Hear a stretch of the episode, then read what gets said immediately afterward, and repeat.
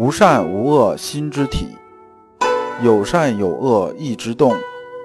知善知恶是良知，为善去恶是格物。各位同道，大家好，我是老刘刘长志。您现在在收听的是由老刘播讲的《传习录》通俗讲解。老刘说心学，带您领悟心学入世的智慧。各位同道，大家好。今天我们继续讲解《传习录》，今天的题目是“依指寻月”。在声音里边呢，这四个字啊，听着不太明白。“依”呢是依附的“依”，“指”呢是手指那个“指”，“寻”呢是寻找的“寻”，“月”是月亮的“月”。对应《传习录》十一的章节是第十一和第十二。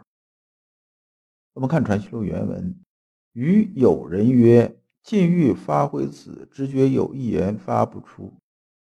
这一段呢是什么意思呢？先生说啊，他对啊一个友人呐，就是旁边的人呐，说啊，这个友人在这里边的意思，我理解啊，就是同道的意思，就是大家呢都在学这个方向的东西。然后先生啊这天感慨，然后就跟他讲，说啊，我呢看到你们呐，就是说我在这么这高度啊，看你们在学的时候呢，哎，我就想把这个东西啊说出来。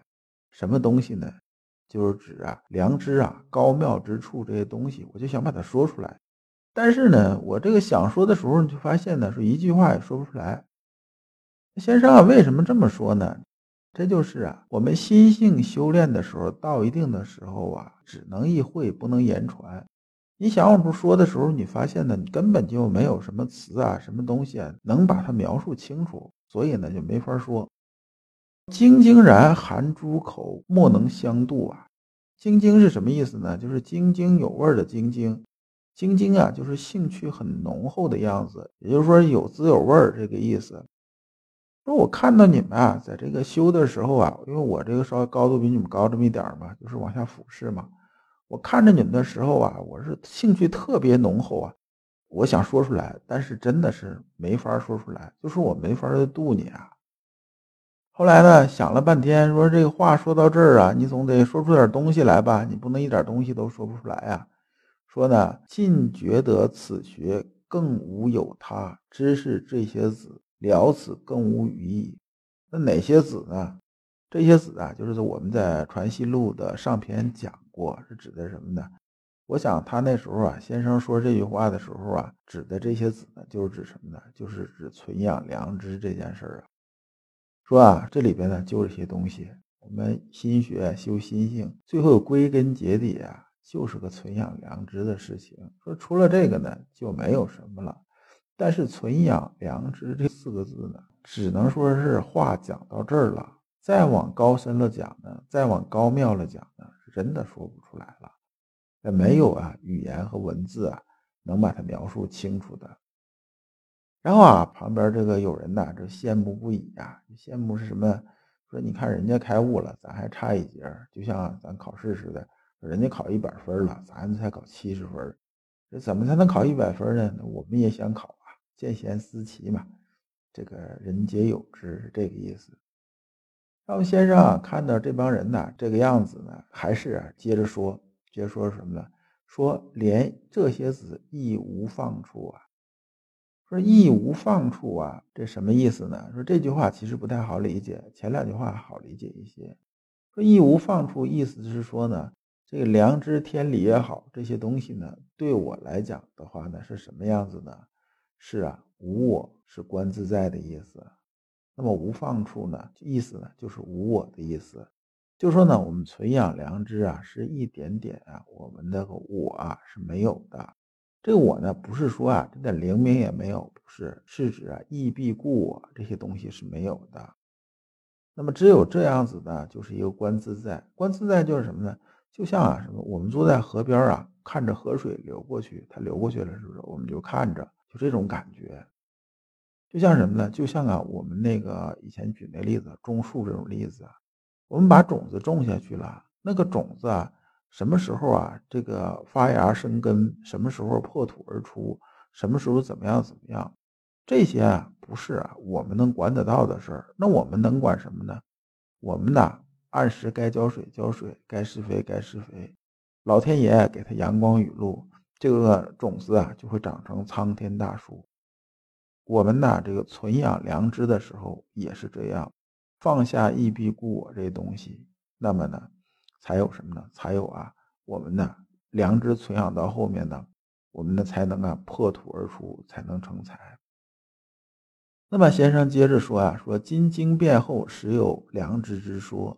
经变呢，指的是什么呢？指的是这个龙场悟道之后啊，和后面的突破呀。就说呢，先生啊说。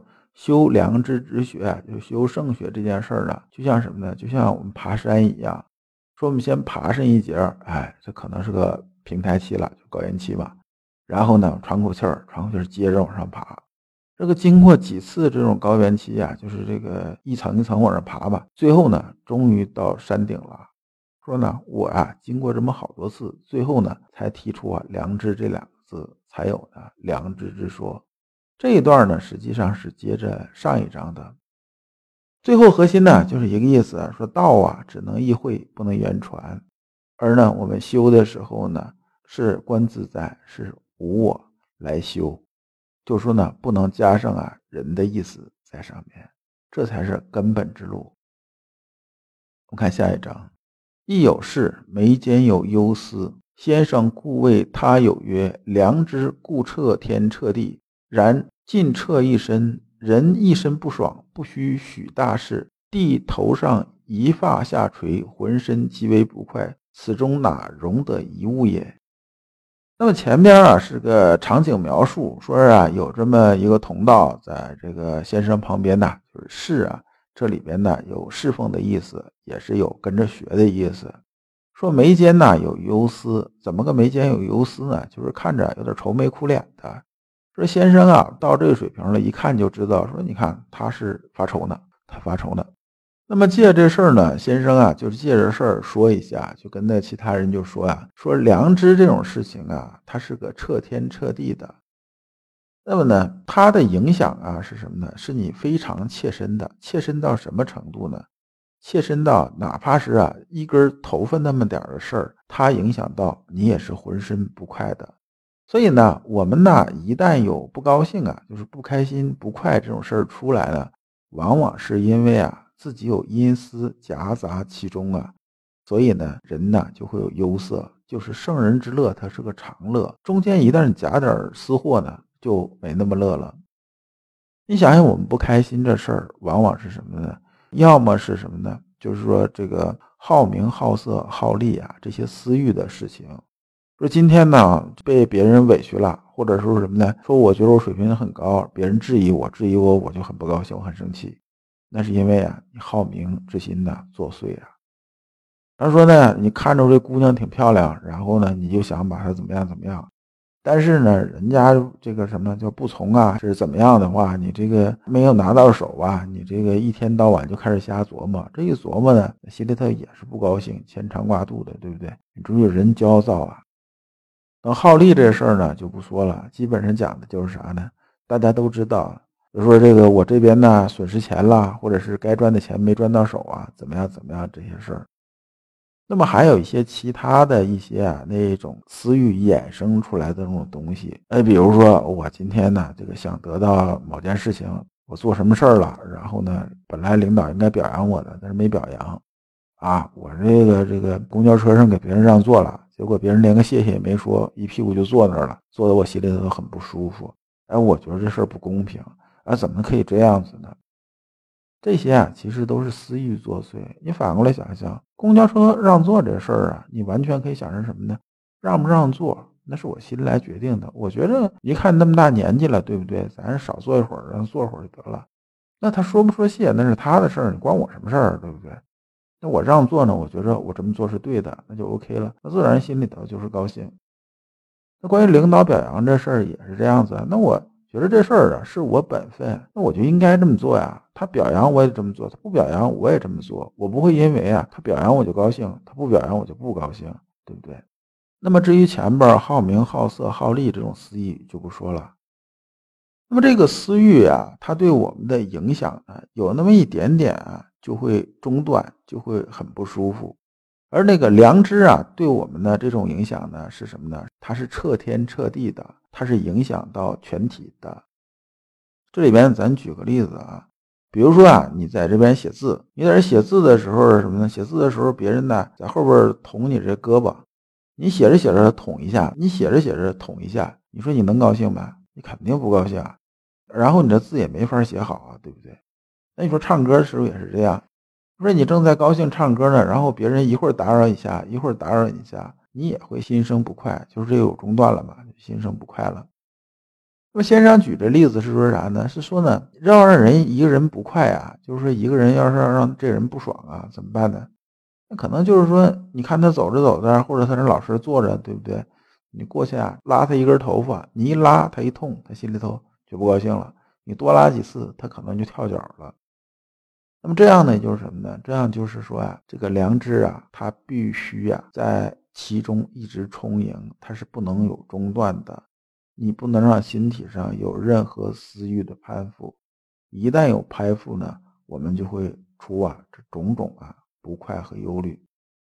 最后总结一下呢，就是良知啊始终在的时候，人呢始终是很和乐的。但一旦呢被私欲遮蔽，哪怕这私欲是非常非常小的。遮蔽的地方呢，也是很微乎其微的，但呢，它必然会引起你的忧虑和不快。这一章啊，我们就讲完了。下一章我们讲智生于为学。感谢诸君。